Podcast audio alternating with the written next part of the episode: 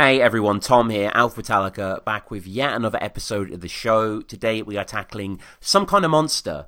The, well, I wanted to say titular track. It really feels a titular track for the era. You know, obviously the name of the film, Saint Anger's the album. The third track on the record, this sprawling, punishing monolith that we are going to dismember. You know, today is is no different. If you're not familiar with the show, it is myself and a guest from around the world. I'm pretty sure I, I need to do the exact statistics, because as we're nearing the end of the show, I'm thinking of these analytics in a certain way in my head, and I'm not sure exactly how many. I think I've had like a hundred or so Metallica fans or something like that, some authors on there as well, obviously Sir Ray Burton, and you know, go back and check those out. And if you do want to come on the show, metallica pod at gmail dot com is the best way to get in touch with me. We are done now with the songs pretty much in terms of the slots. You know, maybe some people drop out, some people always do. But for the most part, that is watertight. But if you want to come on and discuss a concert or an era or anything like that, it'd be great to hear from you. Patreon and iTunes are there. If you want to support the show, you can leave a review on iTunes, and of course, obviously, donate on Patreon as well. All the episodes go there first. You know, stuff like the recent Deep Purple um, discussion that we did with Deep Purple Podcast, as well as the So What Files and the traditional Al Patelica episodes will be there. But today, I am joined by someone I've had twice on the show. Some great conversations. Awesome to have him back. Jeremy, how's it going? Good, Tom. Thank you for having me back. I appreciate it. I, I love this show, and I, it, it's pretty amazing that you're getting so close to the end of the yeah. road here, and, and I don't know if maybe this is just me, but it seems like I picked up maybe just a little bit of relief in your voice about that. uh, not, not really. I think I still am going to keep doing the show in some form, and the show is, I don't know, it's just been a nice kind of traditional thing. Like with my other podcasts, they're far more long research involved, and but these are just like breezy twenty, thirty minute discussions. So, you know, maybe I'll miss them, but maybe you're right as well. You know, it, it, it will be surreal. It'll be like, it'll be like, you know, in the Truman Show when Jim Carrey goes in the real world. Like when I record that final episode, which I think is um, You Really Got Me, that's it. It's done un- until Beyond Hardwired comes out or something like that. Yeah, well, you've you've you've done a great job, and it's been a treasure to have this in the kind of our Metallica history, and, and appreciate you doing it. No, it's great. No, no, I you know I, I appreciate that, and like these sort of critical documents exist elsewhere. There's a Beatles one that they've done, and you know I, I really like Martin Popov's books. I don't know if you're familiar with the Canadian rock journalist author. Yeah, yeah, he does a great job. He does he does hundreds of books uh, chronicling really obscure bands and stuff like that. So yeah, it is a higher calling, and like I mentioned, Deep Purple Pod and Sad Bloody Podcast and Metal Like Your Podcast, of course, as well. Like you know today. Today we're discussing Some Kind of Monster, and before we get into the song itself, um, obviously this is, this is you know the name of the film, as I say, and this very much feels like a you know an accurate portrayal sonically of the turmoil that both the band was suffering and as a result the fans. Like I know you were around at this time, you were registering it a bit more keenly than myself. Um, what, what was this like as a fan? This whole kind of this movie coming out that was going to expose the dirty innards of this band you idolize. Yeah, so, uh, you know, by the time this record came out, um, I, I was really cynical about the band at this sure. point in time. Um, you know, I, I came up during the Puppet cycle, and so yeah. I got to experience the, the release of And Justice for All. And after that, I mean, I was a huge Metallica fan, but it just, you felt like we were, we were waiting for the next great Metallica album, and it was just disappointment after disappointment after disappointment. And then we were told, you know, we're getting this record that's a great return to form for the band. Mm-hmm. And this thing came out, and, you know, I remember listening through it and just thinking, this is trash and Metallica is done. Yeah. Um, I've I've come around on this album quite a bit in the last couple of years, and I don't know, uh, kind of preparing for this episode, I've spent a lot of time with it, and maybe it's a bit of Stockholm syndrome yeah. or something, but I find myself really liking this album suddenly. But uh, yeah, at that time, it just felt like everything had come to a head and just kind of crashed around the band. And when the record came out, we didn't have the reference of the documentary, as oh, the documentary yes. was another year later mm-hmm. or so. So it was just kind of a black hole of what in the world has happened. Um, coming off of Load and Reload, it it It just felt like the band had lost their touch, and it, this record was so far out in left field that mm-hmm. um, it, the one thing it managed to do was unite the old school fans and the new school fans in a feeling that what in the world is this and what is this band doing? Uh, but yeah, it's it's grown on me recently, I have mm-hmm. to say. I think it does better when it's taken out of that time frame. Definitely. Um, when Definitely. we don't have all that stuff kind of orbiting around it and all the interpersonal issues and the Napster thing and all mm-hmm. that stuff that was going on. Um, I think the album plays a lot better today, and I think it feels um, I, I think I can sense a little more ambition in it than I did at the time. Yeah. It's just, you know, it, it kind of missed the mark, but I don't, I, I find it, it's almost like listening to a new album to me at this point, just because I was so dismissive of it at the time. Yeah, I have tried to transplant myself back, and it is fun to contextualize the listening, because there is so much, you know, these Frankenstein components in this song that we're going to get to that is really confrontational, that is really different, and quite, you know, hourly aggravating, and quite bold, as you say, as well. And I have got a lot of respect for this song. Overall, I must say, I think a lot of this track is flawed compositionally. Um, I think they it was set up wrongly. And I mean, let's just, let's just get into the song itself. So I, I, you know, I love the intro riff, even though it's incredibly simple. It just relies on that that pulse, that energy. You know, if you look on the fretboard, it's just open three five. There's nothing going on there. And the band are employing the standard tactics of, oh, we'll open with the riff being quite quiet, and then this incendiary explosion into the riff. What I love, though, is just before the riff kicks in all proper and, you know, announces itself on the stage, we have that dissonant coctuor, that splash of feedback. Like, it, it, it really garnishes it well. Yeah, I think so, too. I think I like the way the song, even the clean guitar that comes in, and I don't care for the clean guitar sound on this record, but hmm. it's kind of got this fuzz around it that kind of sounds like it's kind of breathing into the song, which is very appropriate for yeah. the title of the song. And, and um, the riff kind of comes in. It's, it's a lot like All Over Saint Anger, where I think it's too repetitive. I think yeah. it goes on for a little long. Um, and this is going to sound kind of crazy, but I feel a little bit of sense in the arrangement of For Whom the Bell Tolls, the way it kind of comes in and then we kind of get that guitar. And, and don't get me wrong, it's not on the level of Whom the yeah, Bell Tolls, yeah. but just structurally, it kind of gives me that feeling. It's just yeah. the fact that it repeats itself again. It kind of outstays its welcome a little bit. But it's one of the few places in the album that you really feel like you're kind of invited to the party, if you will. Mm-hmm. The album's not too concerned with um, it's not accessible. Wanting you as a listener to partake. It's kind Absolutely. of cold and distant, and here you go, and you can like it or leave it. But you, you could put this on an N F L halftime show, and the crowd would rock with it, I think, the riff. Yeah. Absolutely. There's a good groove to it for sure. Yeah, yeah. It's kind of like wrestling entry music, and, you know, it, it carries itself forward, and it's one of the highlights of the track. One of the problems, as you say, is the repetitive nature. We don't get into any singing until about two minutes in, and we have that lead break, as you say, and then we have the choice to kind of repeat the main riff, which, in my opinion, this is one of the big flaws. I think you would honestly take this out of the song and you wouldn't really repeat the solo lead either, but, you know, it's in the song. And this is one of the famed scenes, isn't it, from the movie where Kirk can't work out that riff. Yeah, absolutely. It's it's as a novice guitar player myself, it's good to see that. Yeah. It makes you feel a little bit better about yourself. Yeah. Um, but I just have to say, how in the world do you do a song called Some Kind of Monster and not let Kirk solo in it? It's yeah, just crazy. That is taunting him with that title, especially. His love of classic horror. Sure. Like, there's never been a chance to... Uh... And there is that lead break, as you say, meow, meow, meow, meow. And if you listen to that stripped of context, as I mentioned before, it sounds very amateurish. It sounds like at school, when I was like fifteen, we all had, you know, went in music class or whatever, messed around on guitars, and none of us could know how to play. And there's just nothing to it. Like... There's just, it doesn't, you know, the, the bells toll thing that you mentioned before, great comparison, that's iconic. You know, even though it's very repetitive, that is just a beautiful motif. This, however, is just a bluesy, bendy blare. Yeah, nothing to it. It's very flat and dull. Um, the only thing I do kind of dig about it is is the way it kind of crackles, and it's got kind of this yeah, the tone uh, is cool. break up to the sound, to the tone, which, mm-hmm. you know, always that's reminds true. me in the context of the song of like, the lightning animating the Frankenstein monster, just having yeah. that energy kind of crackling around there. But I like that. You know, you you referred a few episodes back to, um, I'm trying to remember what song. I think it was um, shit. Now it's going to escape me. Right. But you basically referred to a Load solo by Kirk as Flemmy, which I thought Flemmy. might be the absolute top notch, the, the highest Alpha Metallica is ever going to reach.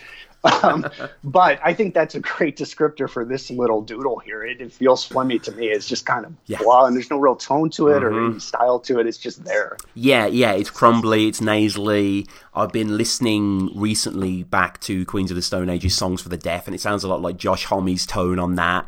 And I want to give a quick shout out, actually, to a podcast that I've been listening to recently. I'm sure a few listeners probably checked out as well. A listener, Jim, turned me onto it. Uh, the Album Club. It's these three Australian dudes who do like two-hour episodes just on one album, track by track, the history and that sort of stuff. Really worth checking out. They have actually done a Master of Puppets episode, which I haven't listened to yet. So, uh, guys, go check that out. But, yeah, as we progress in the song as well, before we get to the first verse proper, there is that other riff that allows more of a breathing space in the song. And, you know, let's talk about the drums as well. They play a huge part as the riff is introduced and carries through. Does the snare bother you? For me, I don't really even hear it, but I know for a lot of people it's a deal breaker. Yeah, there. So there's times on this album where it's just overpowering, and then there's times where it really just falls in the background and you don't notice it so much. I think part of the problem is the album starts right away with it being in one of the most obvious places, and it just kills you right off mm-hmm. the bat. Uh, but yeah, I think it, at times it's there, and at times it, it doesn't really bother me. I don't notice it so much. I think it just depends on where you're at in the song and how much else is going on around it. Yeah, and the, you know, the actual second repetition of the riff is other the thing that Kirk's trying to catch. Like, for me, it's a little pointless. It's not great to listen to. Like, you know, this sort of idea, you know, so many bands do it, A Day to Remember with the breakdowns, Alexis on Fire, et cetera. Having that real taut, you know, chugged idea, that rhythmic motive. Like, it's not really here for that. It just seems like filler. Like, I don't really know what the point of it is. Yeah, I, I'm not sure that the down-tuning and the seven-string type stuff really um, really allows for James to do what he does best. I think everything gets so muddied that um, I, I think that's part of the problem here. It's just it, you don't get you don't get a real sense of the expressiveness of his guitar playing because that sound is just. And I like the sound of, of the guitar yeah. on this record. I just don't think it necessarily accentuates what he's best at. Yeah, yeah, absolutely, and. We, you know, we get into another riff that becomes the verse riff. And as the verse riff is sung, yet again, there's another gauntlet thrown down to the listener, you know, who lo- this this diehard Metallica fan who loved the main riff and kind of this song's okay. It's not as bad as the other two that we just listened to. But in the verse, that wow, you know, that kind of junkyard wail song, like, what is that? I, I don't know. That that kind of, uh, the bend that's it's back like a bend. It's James bending. bending. Yeah. And, yeah. Uh, I, I think the documentary kind of starts off on that, and mm-hmm. it, it didn't dawn on me at first that that's what I was oh, yeah, listening course, to, but yeah. it is. It's it's those bends, but they're yeah they're they're kind of uninteresting. The tone's poor. I think the only thing that's interesting there is the actual riff line that's going on outside of the bends. Kind of has a weird tone where it kind of turns back in on itself and sounds like it's kind of moving around. But yeah, it's it's uh, it's not very interesting. We get our first taste of the lyrical structure of the song here, which, as everyone knows, has everyone seen that great clip from the film when Rock sort of coaches the title out of James? Well, it's some kind of monster, you know. And this song is, you know, shout out Mary Shelley, we are building a Frankenstein here. These are, this is, lots of descriptions, lots of kind of aphoristic turns of phrase and typical Hetfieldian imagery. Well, all, all together, Jeremy, what, what do you make of the lyrics of this song, the ideas of Some Kind of Monster? Uh, well, I think it first and foremost, with this song and the entire album, it's just kind of a reminder that um, most genius is actually just hard work, and mm-hmm. it's rare to run across genius that is just stream of consciousness, which is what I think this album really is. Yeah, uh, lyrically and musically, it just was kind of what they did. And, you know, Metallica had a a, a reputation for we're going to spend a year, we're going to spend eighteen months in the studio to really perfect an idea and execute it. Uh, you know, even if for someone like me who's not big on Load and Reload and even the Black Album, I can't argue that the execution was there. Um, this record sounds like what it is, which was we're going to work four hours a day on it. And, yes. you know, I appreciate it for what it is, but there's definitely a difference in quality as to how everything gets resolved. Yeah, and, you know, yet again, a lot of the lyrics are as, you know, as deaf-eared as a lot of the instrumentation as well. Uh, these are the hands that drop your trust. Like, that's yeah, just some, some cod poetry there. yeah, your guess is as good as mine. Yeah, yeah. I mean, some of it's fine, you know. This is the feel that's not so safe. That's that's too vague. What, what does that even mean? Like, you're you're so right, the stream of consciousness thing. Some of them, you know, are sharp and to the point of meaning, but a lot of them are just kind of whiteboard stuff. Absolutely, yeah, yeah. And I, I like the ideas. I like the ideas on this album thematically. I, it's really maybe the most personal album they've ever done. Um, James is just kind of regurgitating all the, the shit he'd been through, um, but it could have used a little bit more refinement, I think. And we get to the pre-chorus, the "We the People." Like, does does this bit win you over, or? I, I like that part. I, I like the way the riff kind of plays and drops out and plays yeah, and drops out yeah. and then comes in and stays for the second half of that. Um, the We the People, I, you know, it kind of, it's evocative to me of the the villagers chasing down Frankenstein and, and yeah. James kind of saying that, hey, this sickness is us. It's not me. Um, it, as far as, uh, you know, the fact that we're all dealing with certain struggles and we all have problems. And and that's, I, I think it's cool. I, di- I dig that little part of the song as it leads into the chorus. And I dig the chorus as well. I, it's it, no, nothing particularly complicated or special, but it, it does bring you into the song, I think, a little bit more. Um, the melodies are really rough on the verses to me, but I think the chorus works pretty well. Yeah, the chorus works very well, and it kind of rescues the song to me personally. I the song's only been played three times live, which was pretty much in three consecutive dates in two thousand four. Uh, August twenty-fourth, played it in Illinois, Peoria, uh, Chicago, Illinois, twenty-seventh, and then in uh, Fort Wayne, Indiana. Uh, sorry, that was on the twenty-fifth. So I watched a live performance of one of those, and just before the chorus, James said, like, come on, sing it, some kind of, you know. And it, and it does have that anthemic quality. It's one of the rare moments on Saint Anger where some true commercial comes through. Yeah, I agree. It's, it's, um... It is one of the few moments where the album actually says to the listener, hey, engage with this and take part in it. Otherwise, you're just kind of on the sidelines taking it in and not sure what it is that you're exactly listening to. Yeah. And what do you think overall, if we're talking more in a macro sense, of this being the third song on the album? Do you think it undermines the sort of total coherence? Like, if it went from Saint Anger maybe into Dirty Window, into My World, into Invisible Kid or something like that, do you, do you think it ruins it, or do you not really think about those sort of things? Well, I think coming off, I, I think Saint Anger is, the song Saint Anger is, is kind of arranged in a similar way. And I think it is kind of a one, two, um, yeah. they, they feel very similar in how they play out to me, that they just kind of the revisiting of the same ideas over and over. And, and so, yeah, I think some space in between it and Saint Anger would have helped it. Um, I don't know that it's the best place to have put the song in. And there's some editing that could have been done on this song for sure to make it uh, a little more palatable. Um, but when it, it, I mean, it just, the whole album is this way. There's, there's not really any place I could say move Saint Anger to, or excuse me, some mm. kind of monster to that might work better, because it, th- this is one of those albums you listen to it start to finish and you can kind of enjoy it. And at the end, you're just still left not really sure what you just went through. It's, it's just weird. It is, and a lot of it is pretty forgettable and pretty repetitive and quite monotonous. And, you know, I am a Saint Anger apologist, as we've established on so many episodes, but this is not one of my favourites for those reasons, even though there are some real shining highlights. Like, you know, for instance, there's that riff that comes in, like, the sixth minute, that slide riff that we also see in the movie. Like, just not really one of Saint Anger's great moments. Very, I, I think it's very evocative of the Load era. Personally, yeah, it sounds yeah. like a Load riff to me. It does. Um, I I do like when that kind of kicks in and we get that ominous "I'm in us" part. Um, mm-hmm. Underneath the "I'm in us" part, he kind he, he gets up on the neck a little bit, and we get a little more treble in mid range, which is really welcome by this point in the album because you don't get much of that at all. Um, so I do dig that little riff that's behind it, and he kind of slides out of it, uh, kind of on his own time against the riff. And yeah. I think that kind of brightens up the back end of this song, which, you know, really when that breakdown starts, I think the song kind of falls apart. Mm-hmm. Um, but, you know, that's this album. You've got to take the good with the bad. Absolutely, and that ominous, ominous idea, like Purify, Purify, Hetfield playing these Lewis Carroll-type word games on the songs for some reason. Like, the, a lot of people, you know, it's a love-hate relationship with the ominous section. A lot of people think it's maybe a bit cringy. Where, where do you fall on The Voice?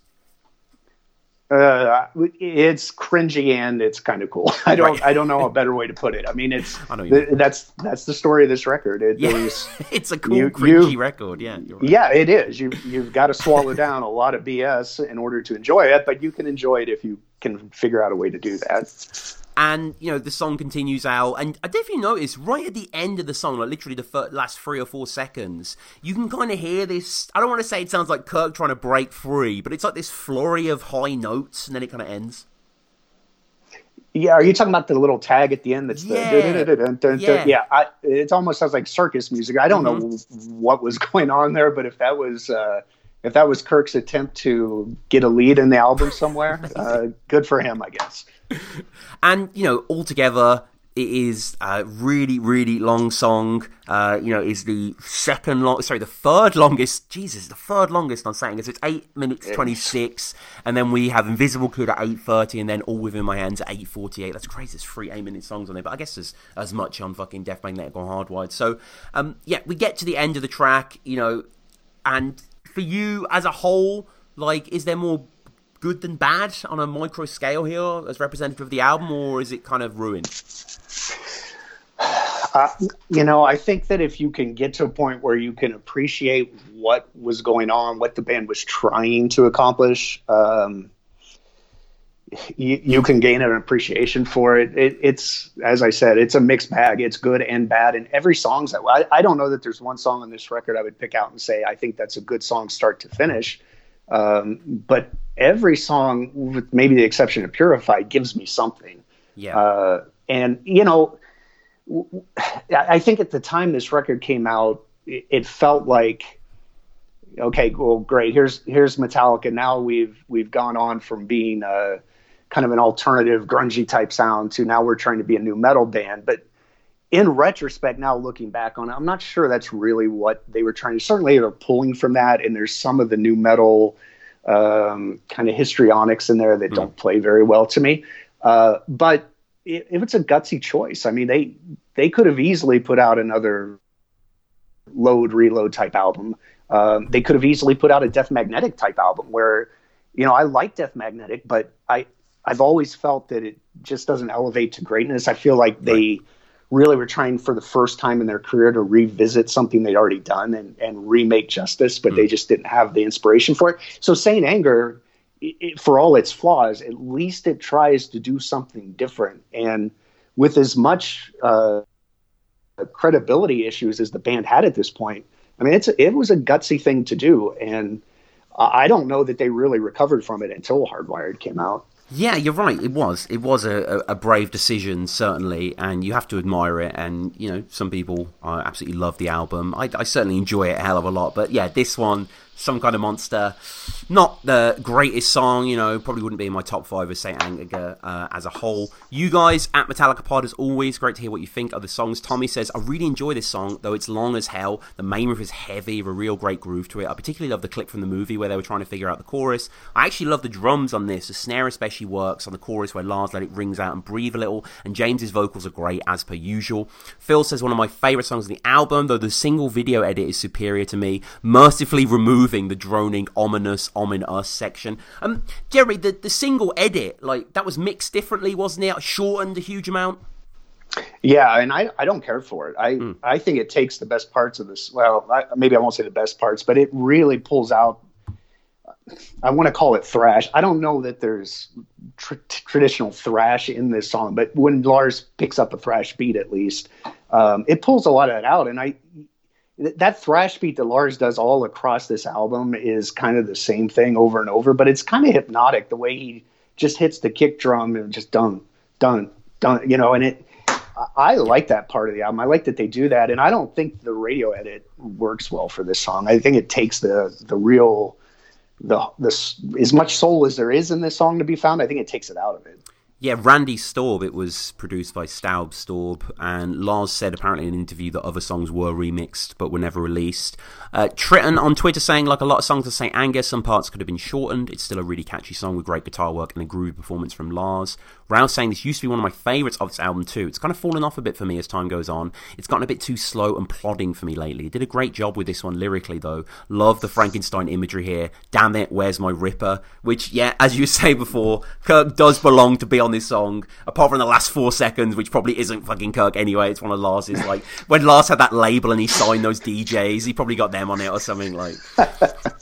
uh, Garrett saying, ashamed to admit, when the local radio station premiered it the night before Saint Anger was released, I thought it was a joke. The remix version is legit, yeah. though.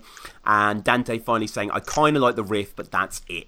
So, yeah, unsurprisingly, you know, people aren't overtly effusive in their appreciation of the track, but let us know what you think about Some Kind of Monster. Um, get in touch with me at MetallicaPod, metallicapod at gmail dot com. Our Patreon is there, our iTunes is there, all the things that I've mentioned at the top and end of every episode.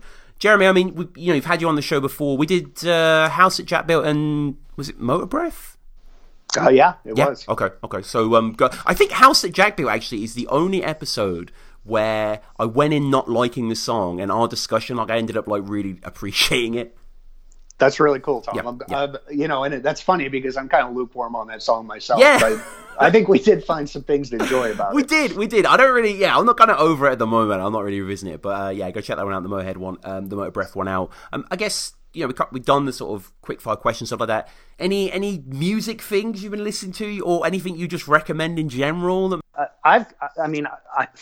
I don't have anything new. No, I, I've been enjoying a lot of Metallica. Um, it really, again, to go back to, I know you're kind of lukewarm on Hardwired, um, mm. and I understand why that is. I, you know, I was listening to your Slither episode a few days ago, and I was just about falling out of my chair.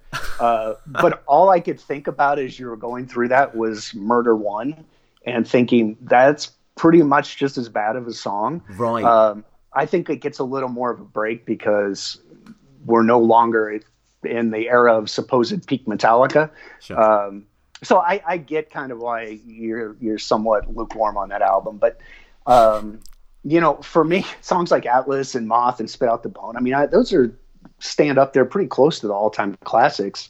Um, but anyways, to go back to Slither real quick, all I could think about when you were doing that episode was, um, the Merciful Fate medley, and mm. particularly the line, um, when you're down beyond the ground, I'll dig up your body and make love to shame. And I thought, you know, if Slither was a living thing that we could kill and bury, Tom would be the one out there digging it up to uh, to kind of degrade it one last time.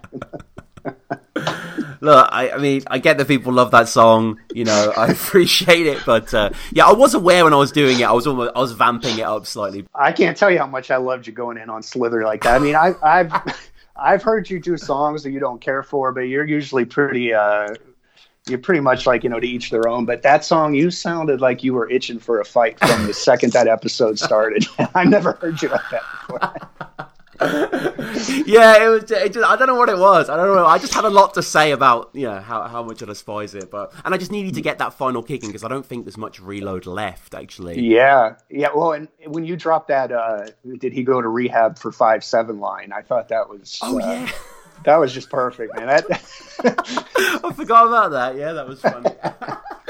you know, you you, you, got, you got to get your thoughts out. So yeah, guys, go check out those episodes. Go check out the episodes we did as well. Uh, is there anything you'd like to promote yourself? No, not at all. I, I just appreciate you having me on and appreciate the job you do, and uh, looking forward to to where you go from here. Yeah, yeah, no, thanks, for, thanks, man. And uh, yeah, guys, we will be back very shortly, as we always are. What do we have coming up? We have Spit Out the Bone, which will be coming out on Thursday, and then Saint Anger, Stone Cold Crazy, Stone Dead Forever, The Struggle Within, Suicide and Redemption, Sweet Amber, that's the S's, and then we start with That Was Just Your Life. So, as always, if you dug the episode and you want to help support the show, Patreon, iTunes, all that stuff is there. Uh, go check out that Australian podcast as well, the Album Club, really good show. Yeah, this has been Tom. Jeremy, thank you again.